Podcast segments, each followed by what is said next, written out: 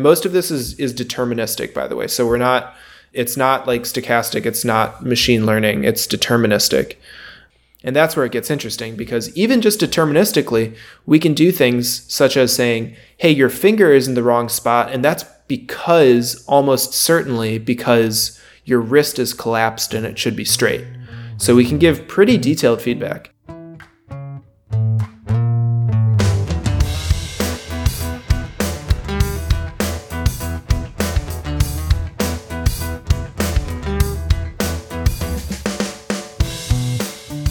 All right, everybody, welcome back to the Clearview podcast. Today I'm speaking with Sam Walder from Trala. Trala is a company that does online violin lessons through an app, uh, and they're soon going to be expanding to all instruments. They use AI to listen to what you play and tell you what you're doing wrong. Sam, how are you doing today? Doing great. Thank you so much for having me on. Yeah, of course. So tell me a little bit more about Trala. What are you guys doing over there? Our mission at Trala is to make world class music education accessible to everyone on earth. So, historically, the music ed his, uh, industry has been very good at, at servicing suburban children, but they're a small, small segment of the world population, and a bunch of other people want to learn music. So, those are the people who we're trying to help. And we've started with violin, which is the world's hardest instrument to learn. And we are the, uh, I guess you could call us the industry leader for remote learning the violin. Um, it, everything lives through an app. You can get private lessons. You can watch video tutorials featuring diverse violinists through many genres. And you have a technology where you can play music and the app gives you instant feedback through signal processing on the things you're doing right and the things you're doing wrong. So that's what we got right now. That's amazing. So how many how many people are using this now? Um, we've got about ten thousand active students right now. Ten thousand, and where where are they located? We they're in 130 different countries, so we're very uh, geographically diverse. Wow, yeah, that's amazing. What what brought you to uh, to do this? What what made this interesting for you? Yeah, I am a violinist. I started learning when I was a little kid, and I've been playing violin my whole life. And I also have a background in computer engineering, so I studied both of them in college. And I was lucky enough to study under um, a professor, my, my undergrad thesis advisor. His background was in audio signal processing for music. So he was also a musician and an engineer. And uh, he taught me a bunch about how to build algorithms that basically take in audio and give you really interesting uh, data from it. So I was able through that to kind of start working on the initial code base of Trala, which involved listening to play an instrument and telling you whether or not you were on pitch or off pitch, whether or not you were hitting the right rhythm or not. And that got me really interested in, in seeing what can we do with technology to improve the music education industry. And that's kind of where it all started. Yeah, interesting. I'm, I'm curious about sort of the, the AI tech behind it. Uh, for example, if you're if you're processing somebody's music they're playing and giving them feedback, you want to be giving them feedback on things that are specific, like you just said, like pitch and rhythm. And are those are those separate algorithms? Do you have sort of a like a mixture of algorithms that are each tuned to some particular aspect, or is there kind of like one algorithm that's able to produce an output that is directing the, the user towards what they need to improve? That's a great question. We are running several algorithms concurrently that are able collectively to give you some really, really in depth and helpful information on what you're playing. What kind of can you tell me a little bit about like what's what's under the hood, um, sort of yeah, from like sure. a ML perspective? yeah. So I mean, we take it. We're taking in audio data data live, right, through the microphone. Okay. And we're processing processing this all, and most of this is is deterministic, by the way. So we're not. It's not like stochastic. It's not machine learning. It's deterministic. Okay. Um, there's AI stuff that we're doing, which is going to give more pedagogical feedback. Um, but that's not something that's user facing right now. All of that is internal. Um, but what we do right now is just take in that live audio data, do a bunch of fancy math on it, and then we can know things based on what you're trying to play at that point. and we'll say, oh, wait, you're playing something else. And that's where it gets interesting because even just deterministically, we can do things such as saying, hey, your finger is in the wrong spot. And that's because, almost certainly, because your wrist is collapsed and it should be straight. Oh, so wow. we can give pretty detailed feedback. And a teacher, right? I mean, these these are things that we can get pretty sophisticated with. Like you and I are talking just through audio. I can't see you right now. If you were to pick up a violin and start playing, I would be able to just through the audio tell you all sorts of things about whether or not you were standing incorrectly, whether or not your your bow had enough rosin on it.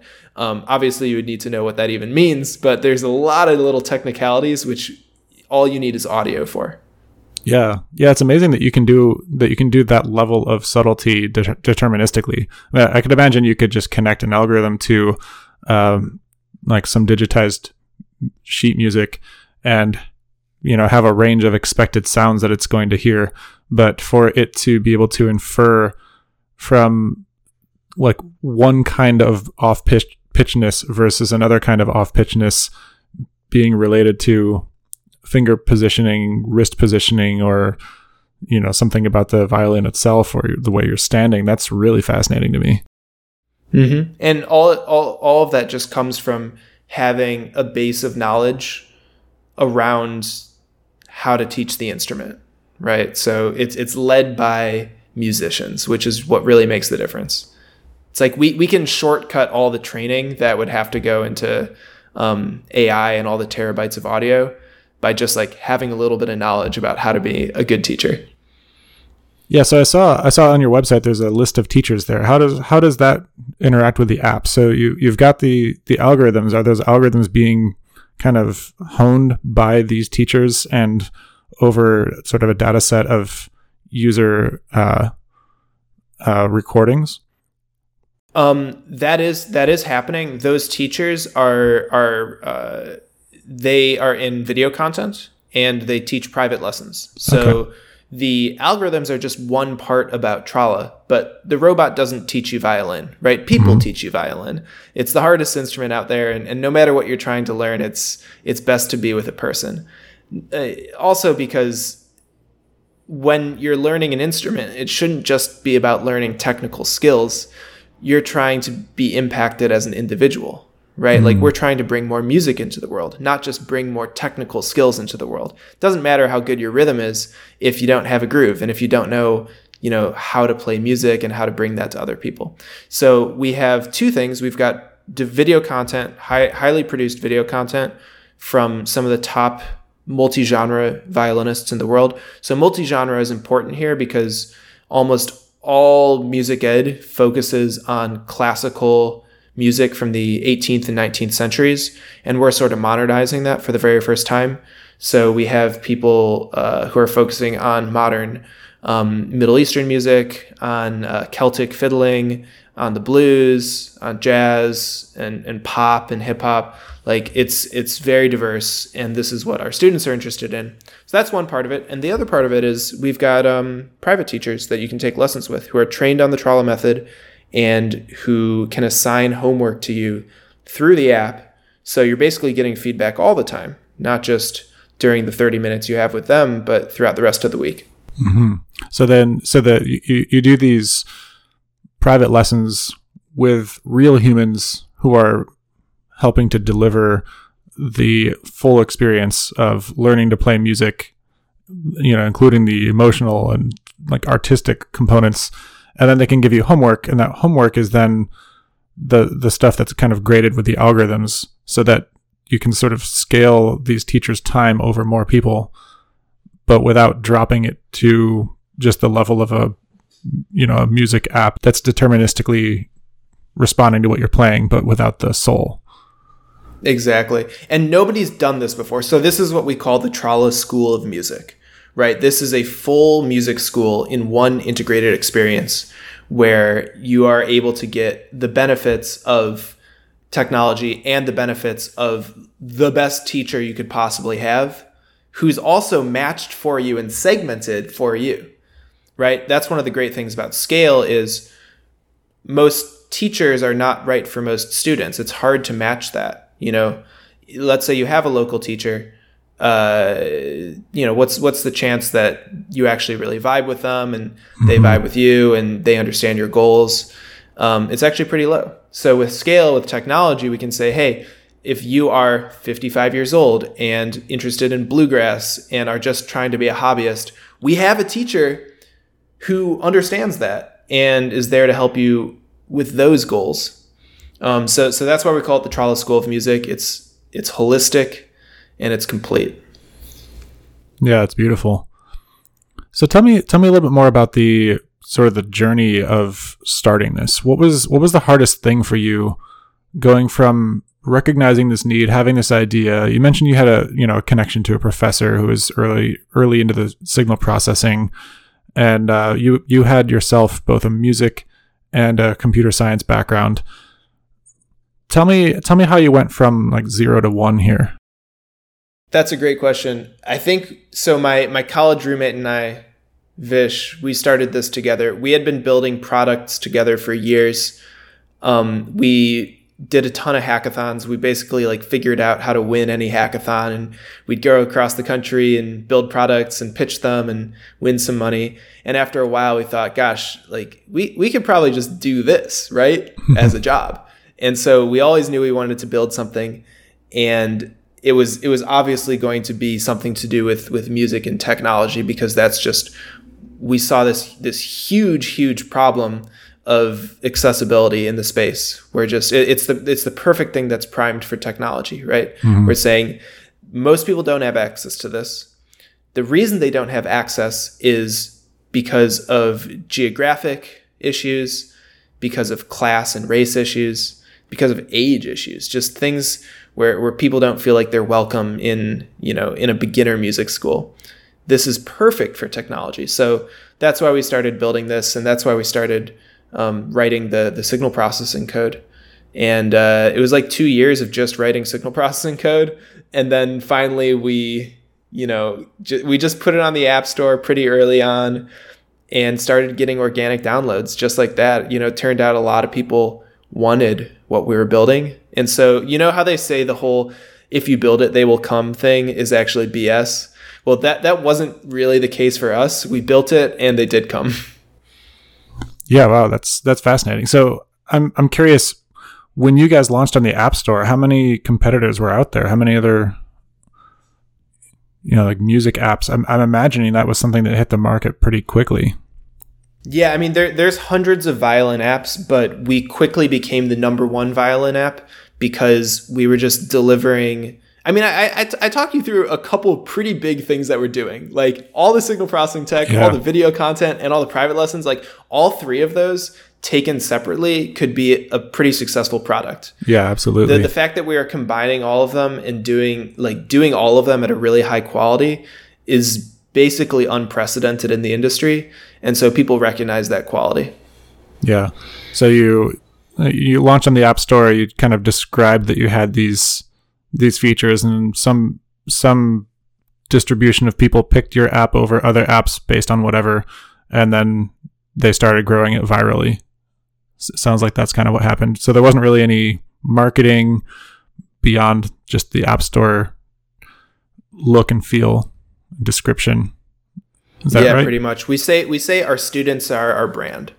Hmm. Right? The students are the ones who who we care about and we focus in on them and they're the ones who are going to bring the word of Trala out to the world. Like mm-hmm. we we've got it. There's a Trala student who has a tattoo of the Trala logo, you know, and he got that pretty early on. That people are pretty obsessed with the with the product. Yeah. Wow. Yeah. Tattoo is a pretty solid um, endorsement. So, how about the economics here? The uh, sort of the, the business model. So, do people pay for pay to download the app and then it's free, or do they pay for private lessons with teachers? Is that an in-app purchase? Are you paying money to the app store for those things? How does how does this work? The self-serve version of Trala with no teacher is a subscription model, so twenty dollars a month and that gets you all the tech and all the video content. Mm-hmm. And then to take private lessons is additional on top of that. And most students pay re- a recurring subscription for that. So let's say it was um, you know, four lessons per month at, at uh, $35 per lesson, then it would be a $140 a month additional subscription. And all of that happens within the app. Okay. So a, a, bullet point that I have for this conversation is about to ask you about targeting a truly inter- international audience as a startup, and I'm I'm curious about that. So you said you have people in 130 different countries. Is is this all in English, or have you like internationalized, localized into other languages? Right now, it's all in English, so it's super international but not localized, which is kind of nuts, right? And it's something that um, we should probably get around to doing, right? If uh, it, will be a really good growth lever once we do that. Um, but yes, everybody who's using Trala right now is using the English version. Mm-hmm. Um, and I don't know. Again, it's just something. It's like I don't know how they found us, but they yeah. did. They, they they really worked to find us. What's holding you back from localizing?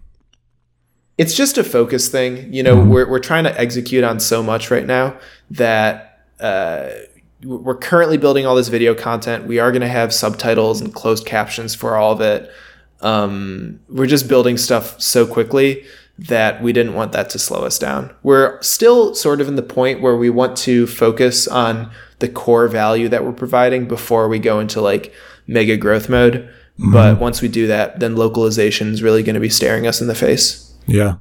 What are so you mentioned uh, like videos and closed captioning, and what are what are some of the other things that are on your plate for for like finishing out the uh, the core offering? Oh gosh, so much. I mean, like ask any founder what their product roadmap looks like, right? it's it's just it, it, it never ends. The majority of the things that we want to build are in order to facilitate uh, a better experience with your teacher. So that means kind of like flowing data back and forth between the teacher and the student. Um, and the, the other thing we really want to execute on is the playing experience. So making sure that when you're actually playing your instrument, that you have a, you're like sort of in a flow state. It's very musical. There's great backing tracks, um, and that it's giving you good feedback. So mm-hmm. th- those are the things that we're sort of constantly working on. Right. Great. So something you said earlier is that you you kind of got your start into this by really just being into hackathons and you know going from one hackathon to the next and like developing a product idea, developing a product, winning the hackathon, getting some money, and then going on to the next one, and then recognizing that you could maybe just build a product that was successful. What when you when you started to do that, when you started to build Trala, what was different about that uh, that you weren't that you didn't feel you were prepared for? that was not oh just the hackathon everything. environment. we were we were so overconfident. We thought, well, no, first of all, what we wanted to do was to sort of it, it, was we wanted to take a shock to the system for music ed. Mm-hmm. We wanted them to kind of stare in the in, in the mirror and and think, you know, gosh, aren't we decades behind? Um, and so we focused really, really strongly on the technology from the beginning and you know, it turns out that that building really good tech with a great user interface uh, takes a ton of work, mm-hmm. and we couldn't just hack stuff together. Um, but the nice thing is we found that it was really fun as well to keep iterating. So we we had constant energy, and and the the best part, the thing that really kept us going, was having actual people use our products right? When you're building something for like a hackathon, nobody actually uses it, right? You're the only mm-hmm. person who uses it. Um, but when you build a product, it's uh, it's sort of like ultimately validating because you get to change people's experiences and sometimes even their lives through through the product building. So I think that's you know the the the good and the bad is it takes a lot more work, but you get to make more impact. That was my experience at least. Yeah, yeah. I'd imagine there's sort of the the iteration process could be a little bit different if you're iterating in the course of a couple of days for a judge versus in connection and conversation with users. Oh, it's so much more fun and so much more difficult to build for actual people, you know? Yeah. How do you how do you balance or sort of consolidate all the different types of user feedback and requests to stay sort of on mission while meeting meeting the most of the needs that are coming in. That that's a really great question. I think we are way more uh, user focused than most companies. Um, we used to send an interview request to every single person who downloaded Trala. So I have personally done over 500 phone calls with wow. just random students. And, and, there's also a nomenclature thing here. We don't have users, we have students, mm-hmm. right? Which which implies a sense of service. That I think a lot of other companies they're they're trying they're trying to get people, right? They're trying to get people to use their thing. There's like this weird drug connotation, honestly. Yeah. But we have students. We're here to serve to hook them. people. Yeah, exactly. Yeah. Yeah. So I mean, to that end, you know, companies products that are trying to get users, you know, they'll use dark pattern or like some design to get people hooked on their like sort of dopamine system. And this happens with like, you know, language learning apps and musical apps trying to give people a little bit of positive reinforcement. Um, how do you how do you keep people engaged in in Trala? Is there I guess what I'm trying to ask is like you don't want people to become like addicted to it just to get the amount of use that makes your investors feel good, but you're really trying to have people get the most out of it and have that be the reason why they come back. How are you doing that in the app? What we think is ultimately satisfying to people is discovering a voice inside themselves that they're able to share out with the world. And that's what music is. Hmm. We don't need to have to trick people into liking music. We don't need to have dark patterns to allow them to understand that what they're doing is meaningful and fulfilling. What we're trying to do is simply service the creation and development of something which is already inside of you. That's what makes working at Trala and working in the education industry, I think specifically, very different from working mm-hmm. on other products. Because if you just focus on educational outcomes, then people will surprise you. I think we trust our students a lot to take what we're learning and bring that into their own personal lives and bring that out to their communities. So we love hearing stories of people saying, Hey, I played for my family. I played in my church. I just played for myself and nobody listened, and that was great. It was the only time that I did something for myself today. Um, you know, it's it, it, music is all about action. We we like to say that we're ninety nine percent praxis, right? There's people who are very like theory focused. We're very mm. praxis focused. Let's get an impact, and let's trust the students to do that. I, I don't I don't think we should try and sort of force anything upon them. Now, at the same time and sorry, I'm spieling pretty long on this, but at, at the same time, um, it's our responsibility as an educator to tell our students what they should be doing, right? That's why, you know, teachers give homework, mm-hmm. right? The, the student doesn't necessarily know what they're supposed to do. And the student needs to trust that we are telling them the thing that is in their best interest. That is what a good educator does. Hey, I need you to practice for 30 minutes a day if you're going to hit your goals, right? And so the student says, okay, that's how I hit my goals, I'll do it. And they'll trust you. Mm-hmm. Now, if you're telling somebody that they need to do something that they don't actually need to do, that trust will eventually break down and you're going to lose them forever. Doesn't matter how, uh, how like hooked they are in the moment. If they, f- if you or I feel like somebody's trying to get something out of us, then we're going to be turned off to that, right? Yeah.